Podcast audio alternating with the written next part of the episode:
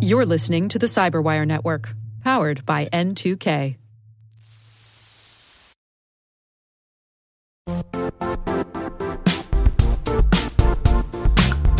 And now, a word from our sponsor, Zscaler, the leader in cloud security.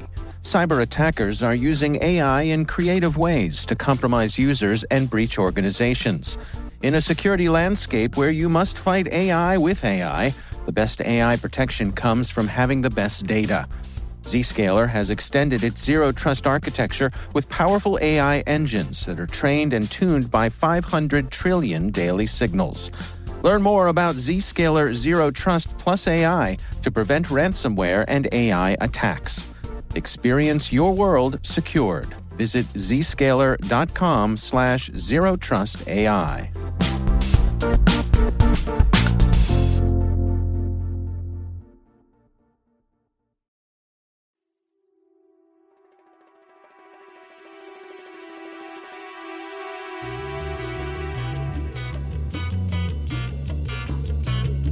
Hello, and welcome to an author debriefing from the International Spy Museum.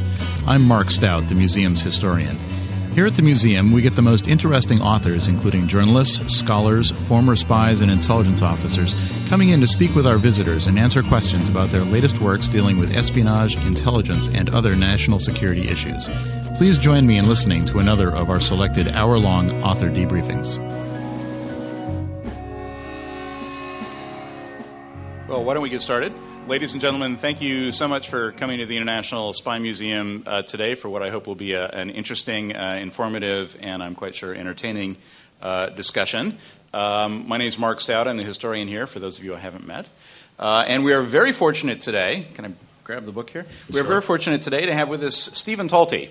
He's a widely published journalist who's contributed to the New York Times Magazine, GQ, Men's Journal, uh, and many other uh, magazines, but also uh, he's a New York Times best-selling author of, um, uh, well, a number of fun books in history.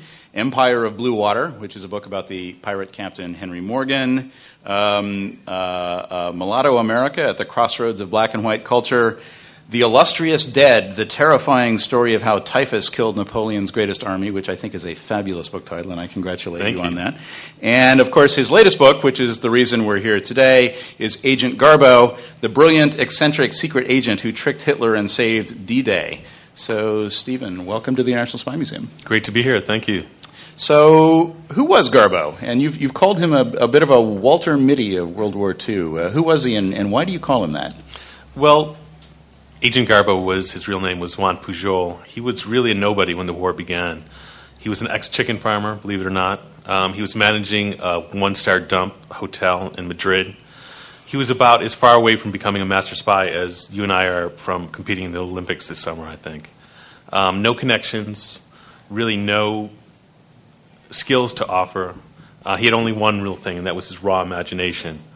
Ever since boyhood, he had um, and imagination just really controlled his life. He, at one point, when he was six years old, drove a tricycle through a plate glass window because he was lost in the fantasy he was carrying out. I forget if it was a cowboy or an explorer. Um, so he, he, was an unusual child, and I think one of the reasons he failed in life, he he tried to be a student, he tried to be a soldier, he tried to be a businessman before the war, and he failed in all those things. He was just too restless. He wanted to serve this imagination that had been given to him. So when World War II came along, and Spain was not a participant in World War II. no, he w- he had no obligation to go. He was living in Madrid. It was fascist controlled. Franco was in control. Um, he'd been through the Spanish Civil War. He'd come to despise both sides in that war, and um, he'd been given, given, a set of ideals by his father, um, primarily progressive ideas, the, the the dignity of the individual, liberty. He really believed in these things. And so when the war came, he considered Hitler a demon, in his own words. And I was fortunate enough to read some of his letters. And one thing he said was, I wanted to start a personal war with Hitler, and I wanted to fight with my imagination. It was really the only skill set he had. So that's where we find him in 1941, um, dreaming of doing something for the Allies, dreaming of sort of living up to his father's ideals, but having very few routes to get there. Well, before we get into what he did during World War II, which is uh, obviously the heart of the book and his, really his contribution mm-hmm. to, to, history, how did you happen to get onto this topic? Uh, Juan Pujol is, a, is, a, is an important guy, but he's a fairly obscure individual. Uh, he's not well known to the public, I think. So, right. how did you happen on this topic? I'm a fan of espionage books, and I was just reading one. I forget the title at this moment, but um, it was really just one or two sentences on this guy. And. Um, I thought it was fascinating. Went right to Amazon.com. I was convinced I was going to find four or five definitive books, and it was just a memoir. And so I ordered a used book. It was by him and um, the guy who discovered him, Nigel West, uh, sort of the dean of British spy writers. And right from the beginning, I could tell that it was full of. It was a spy's memoir. It was full of evasions, half truths. He was hiding things. Um, and I said, "Well, this guy really de- deserves a definitive biography, ju- not just from the fact of what he achieved." Really um, helping turn the tide of battle at D-Day, but for the fact that he was self-made. I mean, there's so few double agents, so few spies that aren't sort of compelled into it, that aren't the victims of blackmail, who aren't captured behind enemy lines, who don't want money. Um, and to find a spy with pure motives, or at least from the beginning, what appeared to be pure motives, was so rare that I wanted to sort of pursue it. So, how did Garbo then? So, it's the war has started. Uh, he's in Spain, which is neutral but has a fascist government. He's very, uh, very much opposed to what fascism and Hitler represent. How does he get himself into the war? What, what are the first steps that he takes?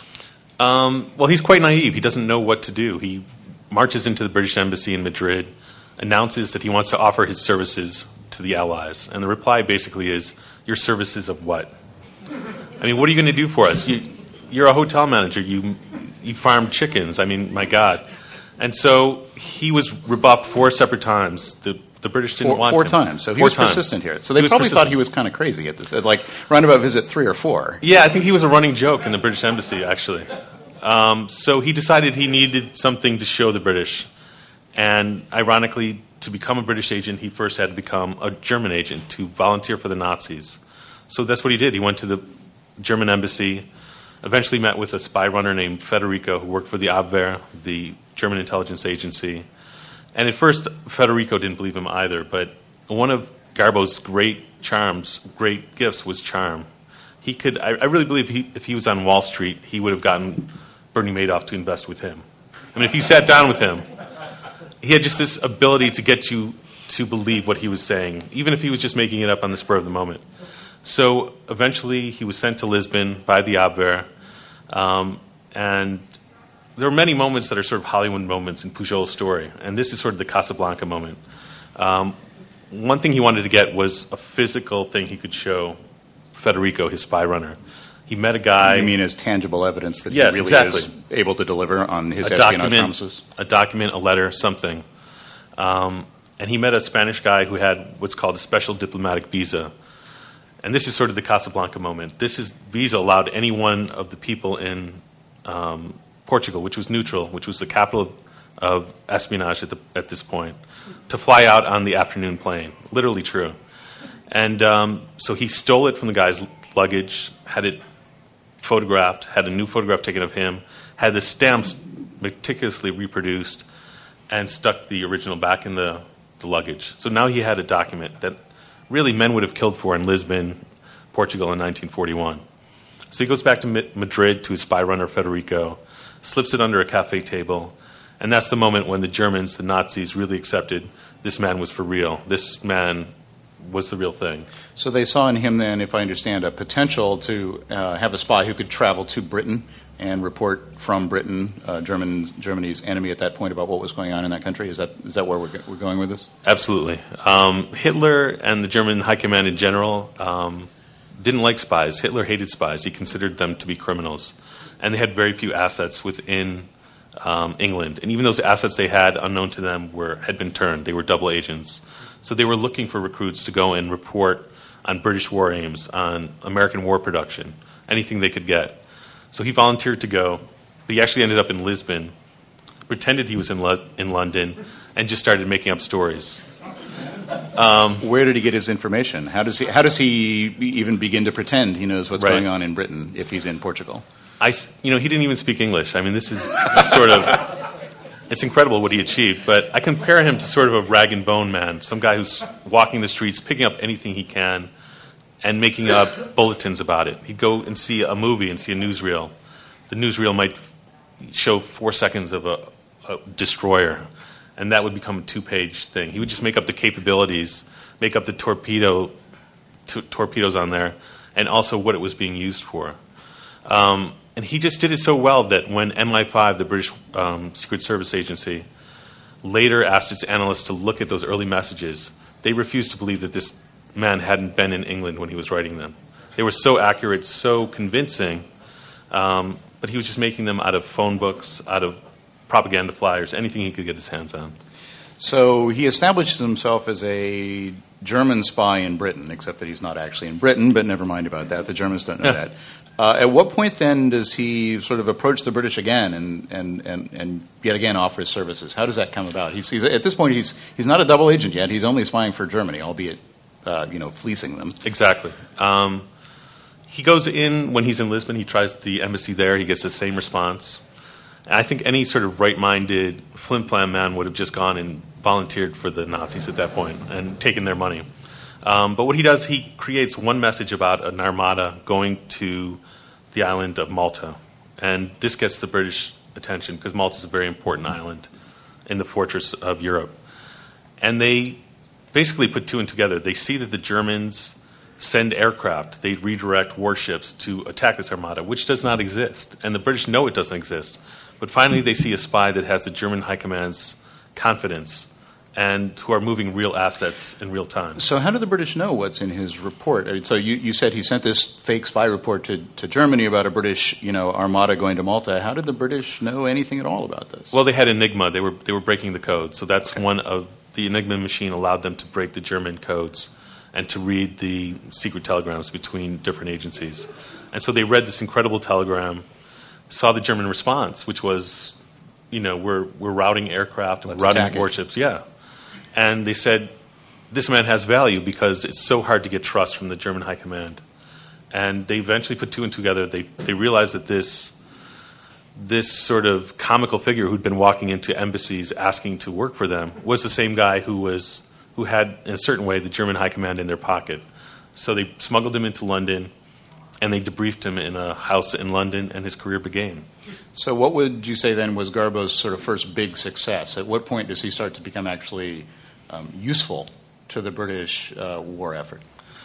Um, you know, there's a term in espionage called build-up, at least in World War II in British circles, and that is just getting uh, an agent um, confidence from from the Germans, basically.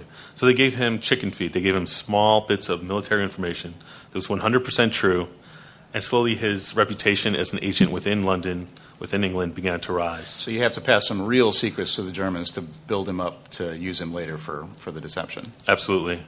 Um, just going back a little bit, yeah, yeah. Um, during his debriefing in London, one interesting thing I found was that, um, you know, the British were not sure that he wasn't a triple agent, that he wasn't coming over pretending to work for the British and really spying for the Germans. And they asked him, what, what is your motivation? You know, why are you doing this? You're from a neutral country. You don't have to be risking your life. And he told them this great story about his brother Joaquin, who'd gone to France, had been traveling the country roads, seen the Gestapo pull innocent people out of a farmhouse and shoot them in the back of the head. And he, Joaquin came home, told him the story, and Juan, at that moment, decided, I must do something. I have to volunteer my services. In researching the book, I found that Joaquin had never been out of Spain. He'd never been to France.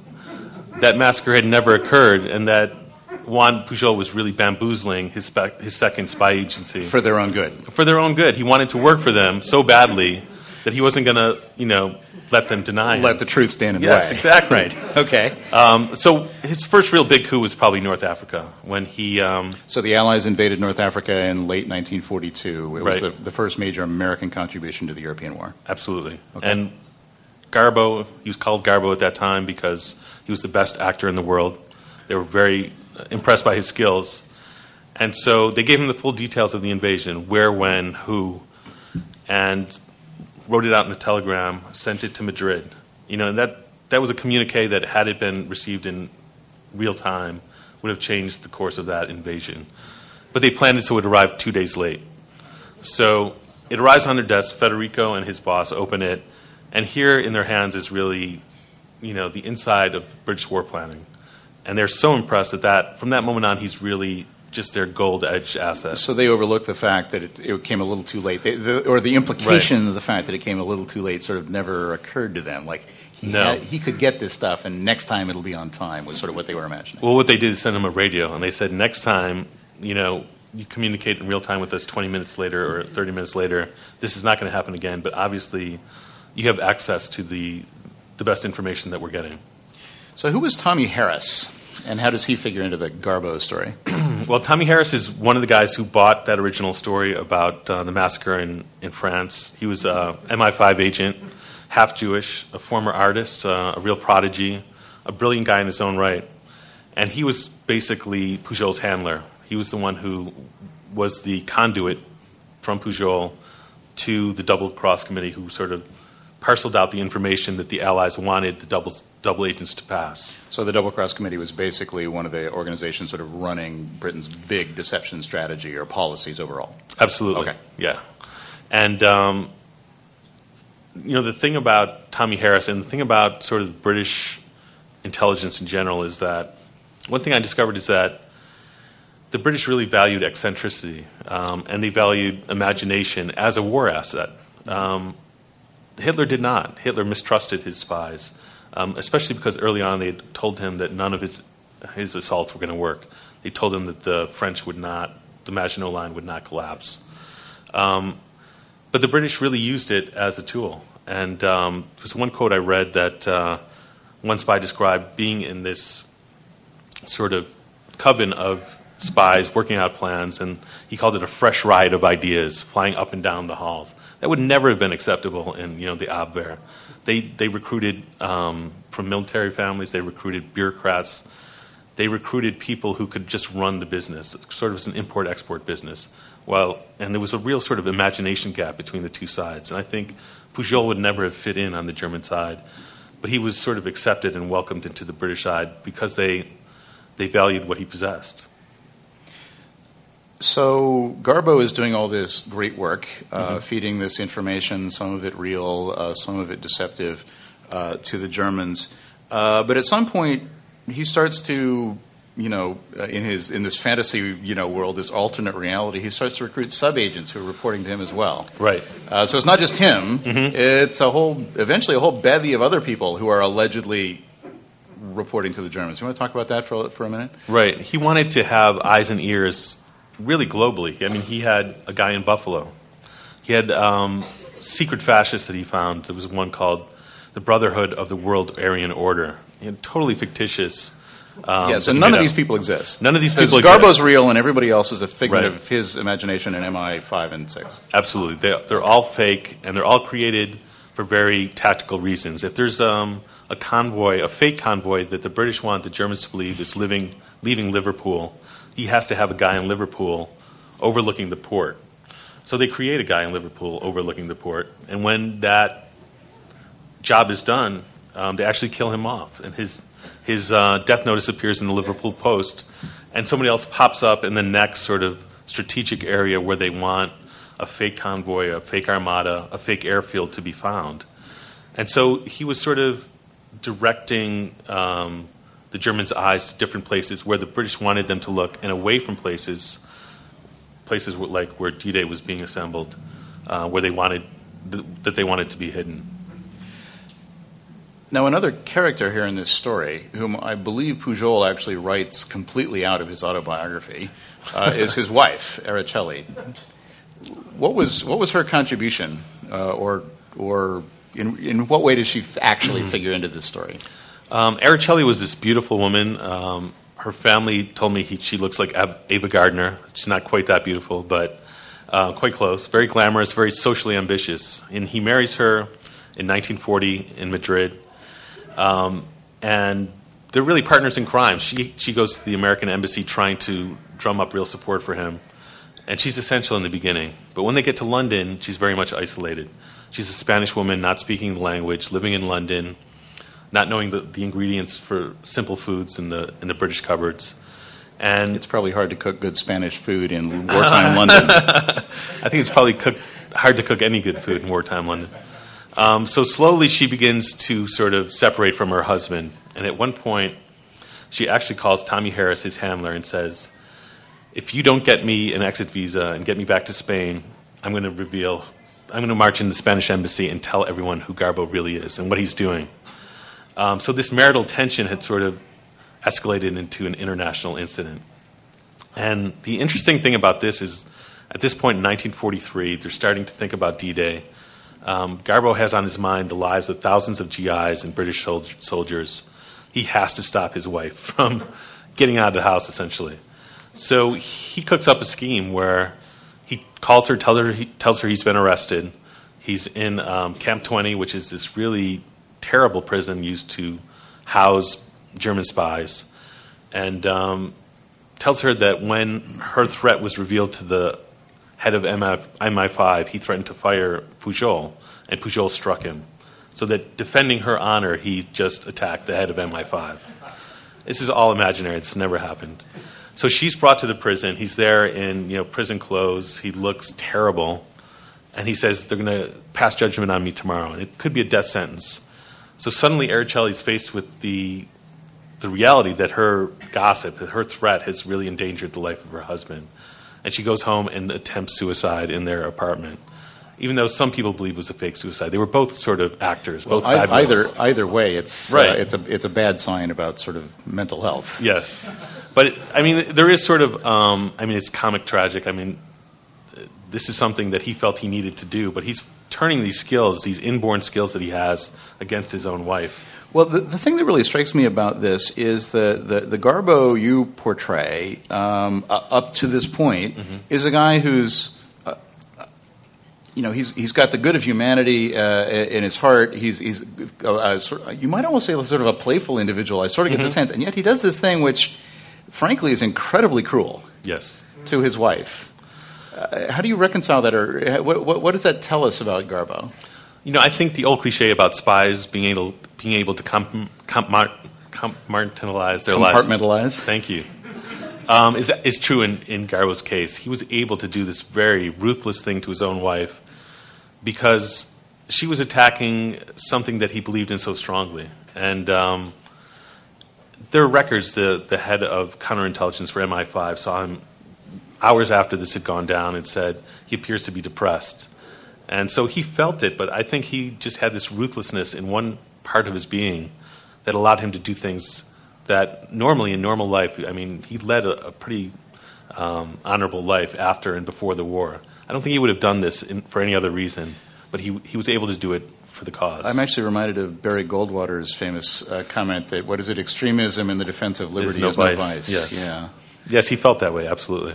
Um, so you, you, you referred to D-Day here, and we'll get to that in just a moment, which is really where I think the big payoff comes uh, for Garbo. But do you get the sense that the British were all along playing the really long game with this guy? I mean, he started working for the Brits in what, 1940, 41? 41. 41. Right. D-Day is until mid-1944. Did they sort of have in mind all along that this is somebody who could really be a truly strategic war-winning asset?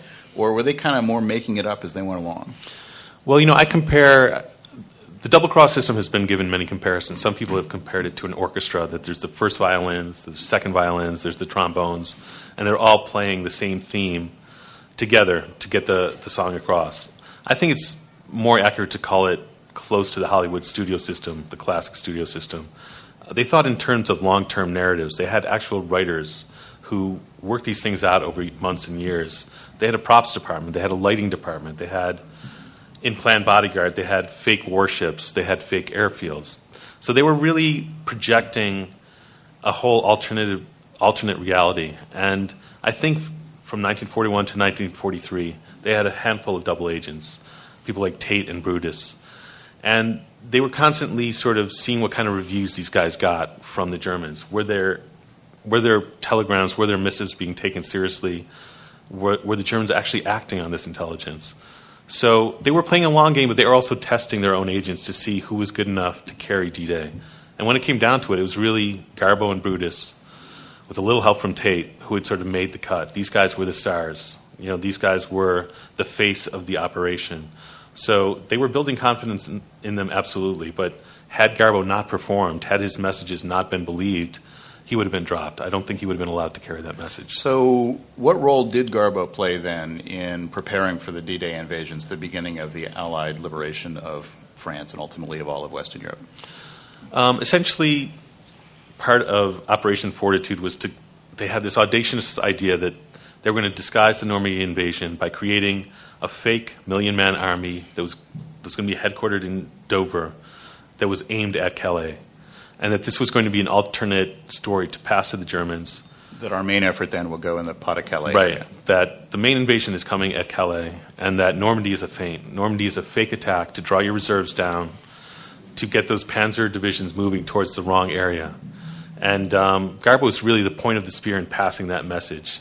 He passed the order of battle, which divisions were in which city along this, this, the eastern and southeastern coast of England and he, bad, he gradually built up an idea in the German mind that this huge army was there waiting um, in reserve, waiting for the Normandy invasion to take place, waiting for the Germans to react, and then they were going to go into Calais.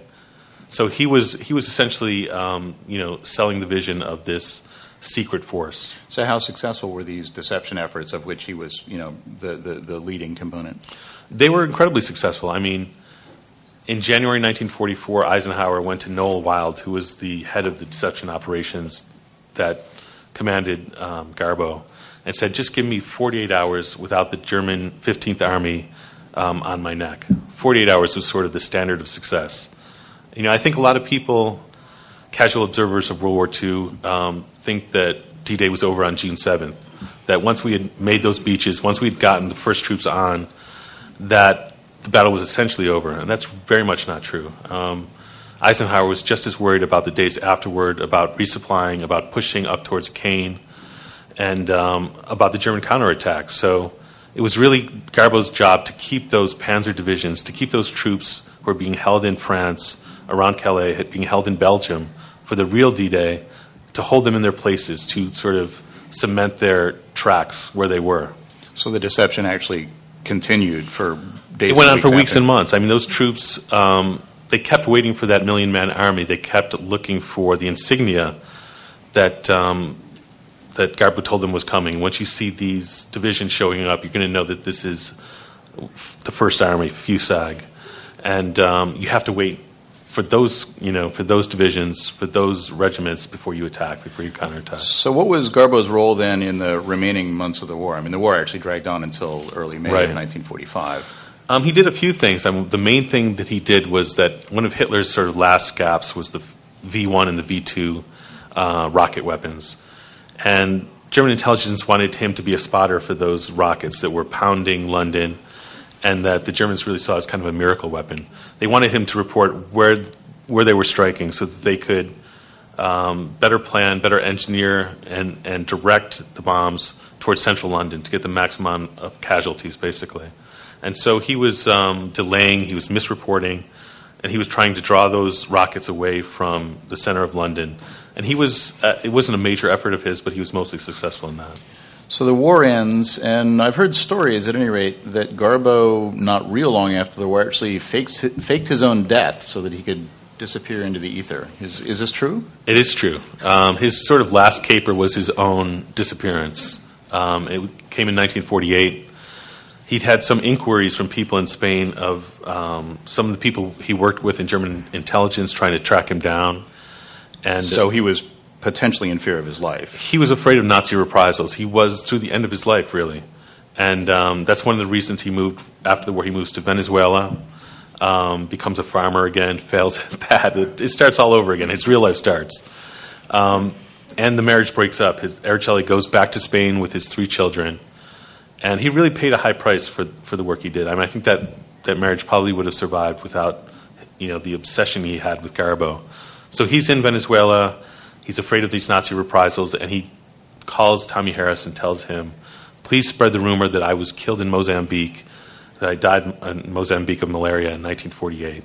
And that really sort of held. People did not think about Garbo, did not bring up the name, and his real identity wasn't discovered really until about 1984. So I understand then that in his later decades of life, he was estranged from his family, which perhaps is not surprising in the case of Araceli at any rate. But, uh, but you found at least some of his family members, I understand, and, and spoke with them, and, and they helped in the preparation of this book. Do you want to talk a little bit about, about how you found them, and, and also sort of about what happened to the, to the, to the, to the Pujol or the Garbo family uh, in Sure. the 40 years after World War II? Um, And then, we'll, then we'll go to questions. Okay. Araceli moved back to Madrid. Um, as I said, she was very ambitious. She eventually married an American named Kreisler. He was the uh, former body double for Rudolph Valentino. And he'd become an This is just the story that keeps giving. I know. It does. There's more, believe me. okay. Um, so they get married, and they eventually open the Kreisler Gallery, which still exists in Madrid, and um, it's run by Pujol's son. And um, it's just one of the great sort of post-war art galleries in Europe and Spain. And so they have a. She has all her dreams come true. She has wealth and and um, fame, and she has interesting work. Um, but the kids grow up believing that their father is dead, which to me is the main mystery of Pujol's life. How could he? He was. I mean, he was a very sympathetic, a very warm-hearted man, very mischievous man. But how did he allow his children to grow up in Madrid without him? And so I interviewed them. I, I spoke to Juan Kreisler, who was his son, who's Juan Pujol, in the back of his gallery in Madrid. And we started talking about the disappearance, and the man burst into tears. This is like 45 years later, um, because he never he grew up without his dad, and um, so I found the three existing um, sons and daughters of Juan Pujol in Madrid, um, and they had this reunion with him in 1984 when he reemerged for the 40th anniversary of D-Day. And And right I at that moment, he actually went to Normandy, in fact. he went to Normandy. There's a great story there. He um, he was on the beaches, and you know there was newsmen all over, and uh, there was a big group of veterans. And one journalist asked um, one of the guys, one of the soldiers, "Do you remember? Do you know of a man named Garbo?" And the soldier said, "Yeah, I've heard the name. I heard he covered the invasion." And the journalist said, "Yeah, he's standing right next to you." And Juan Pujol was right there. And I think that really that day, even though he was he was very upset about all the people he didn't save, that was his reward. There's no memorial to Juan Pujol. Um, we still haven't given him a medal in in America, but that day was his reward to see these people with their wives and their children and their grandchildren. To him, that was what he had, had worked for. Well, I interrupted you, and also on uh, when he came to France, you say he met his met his children again. Yes, he went to Barcelona. And they had a reunion, and um, basically told her children, you know, don't hold on to the bitterness. You know, they were so surprised that this man even was living, and she said, you can have, you know, recriminations or you can have a life with this man. So they embraced him, and I was able to read the letters that he wrote to his daughters and to his granddaughter Tamara, who was very helpful in the book. Opened up the family archives, and um, just it's sort of a wonderful story of, of reunion and lack of bitterness, and they still feel that way. Um, they don't question why he left them. I think that's a, you know, it's sort of a very generous thing to do. And the funny thing to me is that Pujol always remained Pujol. He's always sort of a jokester, and um, he met the children. The children were all very success, successful, well educated, and um, he had remarried at the time. But he went up to Araceli and he said, "Why don't we get married again?" you did such a great job with these kids. I, you know, I'm, I'm sorry I left you. And she just went to the kids and she said, "Your father is crazy. he, ha- he hasn't changed one bit." But there was always that sort of mischievous boy from that never left him, and I think that's the great story of, of Juan Pujol is that he found an outlet for the one true gift he had, and that outlet was basically sort of saving Western civilization. That that was his intent. Well, I can't think of a better note to end this on. So at this point, I'd be uh, delighted to take uh, questions. If you'll wait for the microphone, the gentleman right here, we're recording this for our podcast. Uh, fascinating. The, the question I have relates to his misinformation to the Nazis about where the D Day invasion would come, which would have become obvious to the Nazis on day three or four. So, how is he able to continue to uh, remain in their confidence to the end of the wars, especially with, you mentioned, uh, misinformation on the V 2 rockets? How did he explain away, if he did, the fact that his reporting on D Day was wrong and maybe V 2? Didn't they put two and two together? Well, essentially, he created regiments and divisions that didn't exist in, as part of this million man army. He said, "You're going to see as part of this feint at Normandy. You're going to say you're going to see certain divisions, but the real ones, which are completely imaginary, are still at Dover." So when the invasion came, this is all planned out, of course. None of the divisions that he said were at Dover appeared on those beaches when they studied the dead, when they got reports about the insignia on the arm. None of those people showed up at Normandy, so he could still create the illusion that there was still these million men. I mean, the Luftwaffe did not have good reconnaissance at this point. They couldn't really fly over um, and, and sort of check who was remaining in, in the eastern shore of England. So all these divisions that were running through Normandy, he kept saying this really audacious idea that you're not seeing what you're seeing. What you're seeing is an attempt by the Allies to fool you into bringing those reserves down. And as large as that army is at Normandy, there's an even larger one at, at getting ready at Dover to come and crush you should you make that move down. So it was really sowing confusion and, um, and creating these false divisions, these false insignia that never showed at Normandy and that were sort of being held in reserve. Uh, I believe the lady in blue right there had a question. What language was he communicating in with Germany since he didn't speak English? He was writing and um, sending Morse code in Spanish back to Madrid. Federico was his handler in Madrid, so they would translate. Um, basically, Tommy Harris got the instructions, the basic sort of storyline of the day or the storyline of the week, saying, you know, we want there to appear to be a naval convoy heading toward wherever, towards Belgium this week. And that would be part of a larger war plan. And Pujol was given the freedom to sort of make up who, which subagent that would go to, wh- how they would see it, what pub they would hear that rumor in. And he would send it in Spanish and would go back and be translated into German. And if it was important enough, it would go back to Berlin in German. And my understanding is actually that a lot of uh, Garbo's messages were very long and florid and filled Right. with all this emotive language uh, that, that their German that the German case officers would have to, to wade through as well. Yeah, especially in the beginning, he didn't have a lot of information, so he created the style of sort of the flamboyant Spaniard, the Mediterranean writer, and Sort of playing to the stereotype, perhaps on absolutely, purpose. yeah. And he was so emotional about the Nazi cause that he would get carried on. And then when you really study those early messages, you would see that there was very little information, hard facts in there, but there was just passion and there was speculation. But towards the end of the war, he was sort of writing like Hemingway. He had so much information from the British that it was very staccato. It was this division, this amount of troops. So it changed drastically. Gentleman here in blue on the aisle. Thank you. It's very interesting. Was American intelligence aware of this person, and what did they think of him? Well, Eisenhower certainly was, um, and Eisenhower met Tommy Harris after the war and said, "You've saved a lot of lives." So he was word, he was aware of Mr. Pujol, um, and J. Edgar Hoover actually asked to meet him after the war, and he was flown to America, and they met.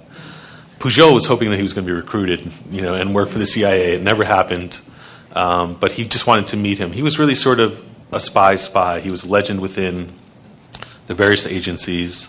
Um, many considered this the masterpiece of World War II deception, um, but publicly he was not very well known. Right there. How would you compare the importance uh, as a double agent of Garbo with Popov during World War II? Can you comment on that? Uh, Du- 'cause I Dushko s- Yeah, the, the it was tricycle. Tricycle. Agent Tricycle, yes. yes. Um,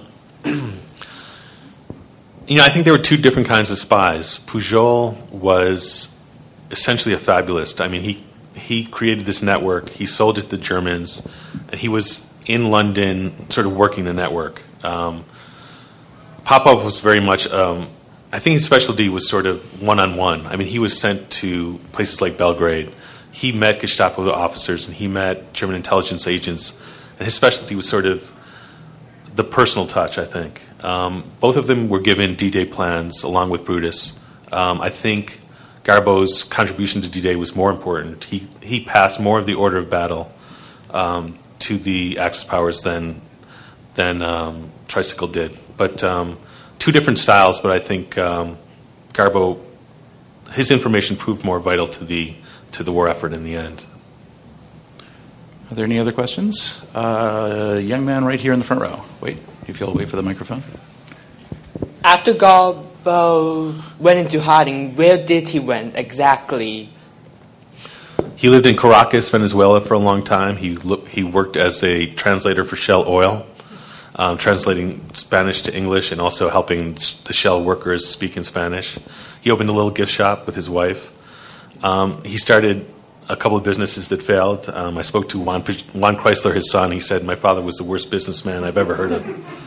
Um, and you know, one thing that sort of moved me in, in reading this was that, um, or in researching this, was that he must have been tempted to use that power that he had one more time. I mean, he was broke in Venezuela. He couldn't support his family. He was kind of like a, you know, uh, a superhero with one power, this ability to get people convinced. And the, the temptation to become, you know, a Ponzi schemer or to sort of become dishonest in business must have been overwhelming for him, but he never did. Well, I can't help but ask. Um, with that power and being sort of uh, mischievous, was he a ladies' man? Were there were there mistresses along the way? Well, one Well, of it his has to be a hard temptation to resist, I would think. One of his subagents was a mistress in the Ministry of War that he was supposedly carrying on this torrid affair with. Uh, she didn't exist. There are rumors that it happened in in Venezuela. I was never able to talk to anyone that. I could not get two sources for any mistresses in Venezuela, but That um, just shows he's good at his business. exactly. All right, uh, the lady directly behind you there, Laura. Are you familiar with the movie 36 Hours with James Garner? It has, it has some elements. Oh, really? No, of, I'm not. Of this uh, uh, disinformation. Right. Uh, and I was wondering if there were any other um, movies that had this, but you were to see if you could catch it on Netflix. It's 36 I- Hours and James will. Garner. I know that Operation Mincemeat, Ben Macintyre's excellent book on another deception operation, is being made into movie as we speak. Um, this is available for film rights. Should anyone, you know, have Hollywood connections? Um, so that's really. Uh, the, for the for the for the microphone, the, the question was, who would you like to see play Garbo? Who's who do you have in mind here? Um, I'm thinking Javier Bardem for the Spanish angle, and if you want to use an American actor, I always felt that um, Ed Norton had a an ability to sort of have a secret personality within his performance, so I think he might not be bad. what happened to right, the that's all right. German handler? Um, he went to one of his one of Garbo's last missions was to go back into Madrid, talk to Federico and his boss Kuhlenthal, because the um, British were afraid that the Fourth Reich was going to go underground, that there was going to be a secret network of army officers and intelligence agents that were going to try to keep the Nazi cause going. So he met with Federico and, and with Kuhlenthal in a sort of semi-dangerous operation. And they still considered him a kind of god. They were apologizing to him for not winning the war, and um, they tried to give him money. So the illusion carried on right till the end. I mean, had they known, they would have probably shot him, you know, on sight. But um, he did one last bit of intelligence for, for MI5. Well, sadly, as Laura notes, we uh, correctly notes, we are indeed out of time. Uh, I, I know are some remaining questions, so uh, I'd encourage you to uh, meet Stephen's book. Meet Stephen uh, down uh, below, where he will be signing his book, and let's all thank Stephen Talty for a fascinating talk. Thanks for having me. I really enjoyed it. We look forward to continuing this dialogue with you, and we'd like to know if you have any comments or questions on today's Spycast. You can get in touch with us through email at spycast at spymuseum.org. Thank you, and we'll see you next month.